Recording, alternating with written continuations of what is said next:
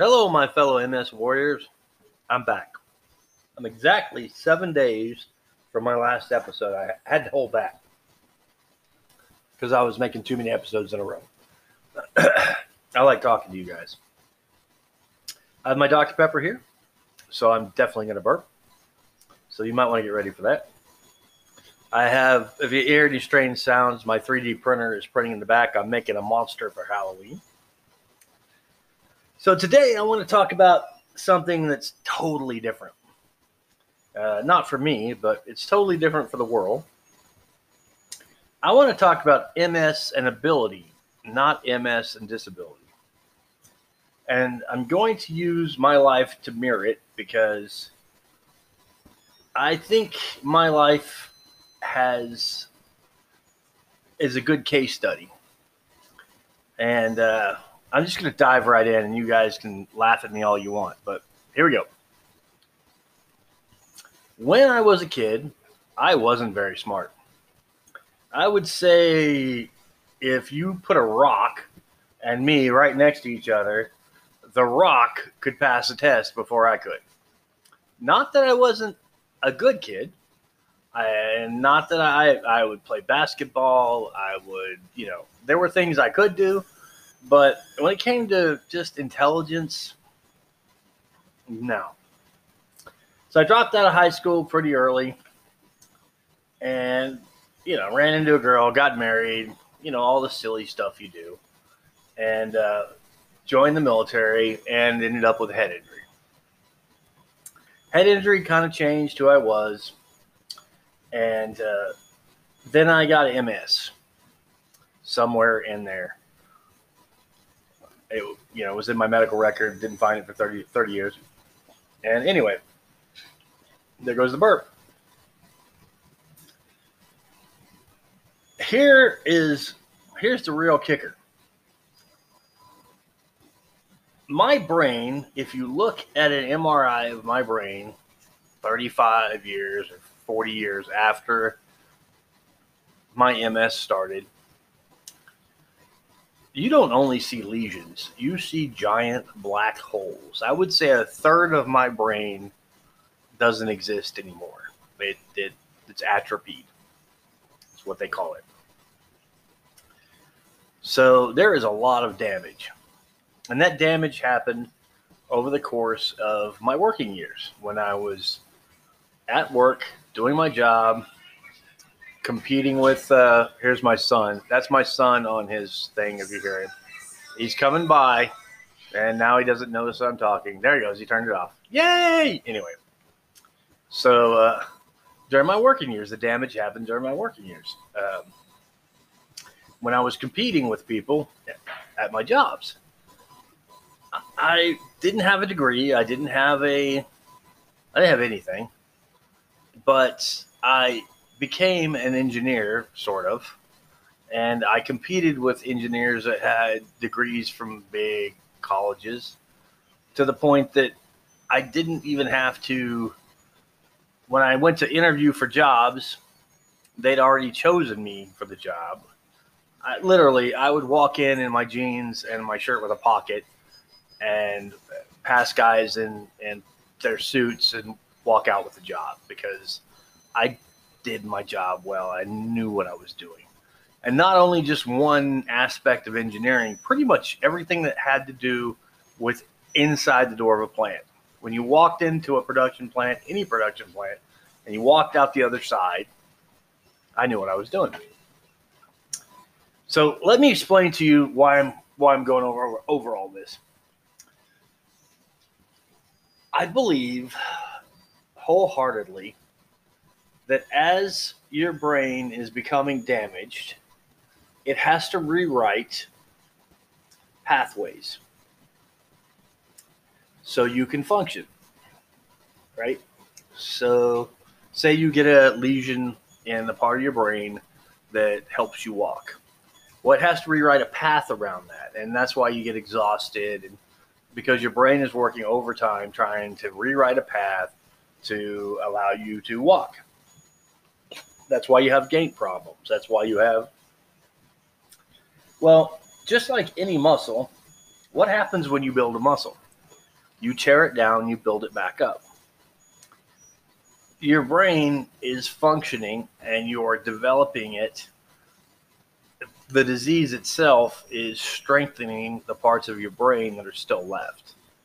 And those parts of your brain are allowing you to function at a different level than you could before. And I, I truly believe that that is the only reason I was able to do the things I was able to do. Because there's no way high school Rex could have opened up any of the books that I opened up and absorb absorbed the information that I was able to absorb absorb and utilize it without any any early without any uh, how, do you, how do you put it? Without any uh, any help without any uh, without anything. I, I simply was able to open up the books absorb the information and be able to use it. I was able to fix equipment that other people spent years learning. I was there were things i was able to do that other people simply couldn't do. And i believe that if you start looking at your life you're going to find things that you can do that are, are very similar. Uh, maybe not, maybe not on that scale. And, and I'm going to say that I was put in a very unique situation where I had to perform. I had seven kids, and we would starve if I did not do what I had to do. So I, I believe I was put in a very high stress situation that I had to develop these skills no matter what. But I'm going to say that you're going to find situations that you can do things that other people can't. You can maybe multitask where other people can't. See, people that people say that I can multitask. Normal people can't multitask. It is not something the human brain is capable of doing. They can't run more than one task at a time. People with MS, at least myself, I was able to, to actually run several different tasks effectively at one time. Uh, you're going to find there are things that you can do that other people can't. And I would be very interested if you would send me an email at thorshammerztp.com and tell me the things that you can do that other people can't. Because there's going to be something in your life that's going to stand out that that you're able to do something mentally that you're able to or even physically. There's going to be something physically. Like my left arm is just destroyed. It is a it's a bundle of muscles and that's all crinkled up and but its reflexes are crazy. You throw a ball at me it'll catch a ball. I mean i don't know why. I have no idea what the hell the problem is there but it's got some crazy ass reflexes and every once in a while, if I'm not paying attention to it, it can crush a glass just just all of a sudden. Just I, I don't know what the hell that's all about. But yeah. So I mean, you're gonna find things in your life that I think are unique to you. And I would really like to see what that is. So what I'm saying is is as your brain gets damaged, unique and it's unique to any other part of your body because like if you're if you're the muscle in your leg gets shot right it's going to heal and it's going to function but it doesn't have to rewrite around where it was shot to function. It simply heals up and it works. Your brain on the other hand has to find new pathways to function. It doesn't heal up like that. Your so your brain is not only finding new pathways, but it's opening up new areas of your brain to work. Think about that. Think about how amazing that is and what access you may be getting that other people will never get. I, I know, I know you're saying, but it's a horrible disease. Yes, it is. It's a horrible disease. And yes, it, it is going to end up ending in not a very fun way. But if you look at it in different terms, it is opening up different parts of your brain that may give you access to different I wouldn't say abilities because I, I, don't necessarily believe in psychic abilities. I believe we're all connected and I believe that there is a an energy, a spiritual energy that connects us all. But as far as psychic abilities like moving, you know, moving cars with your mind, I have a little problem with that. I believe that if we're all together in a group, the energy the energy that we all share, you know, could actually heal us. But I think that's a whole different thing. So, and that's you know that's another subject that uh, I'll talk about later. I, th- I think that uh, uh, when it comes to quantum theory, the, the the quantum universe is so unique and dynamic that we have only touched on exactly what's what is really happening around us that uh, uh, we, we we can't imagine how our reality is actually shaped. You know, we're sitting in this chair right now, looking at the things around us, but we have no idea exactly how that is shaped. Is it our mind that's creating the reality for us?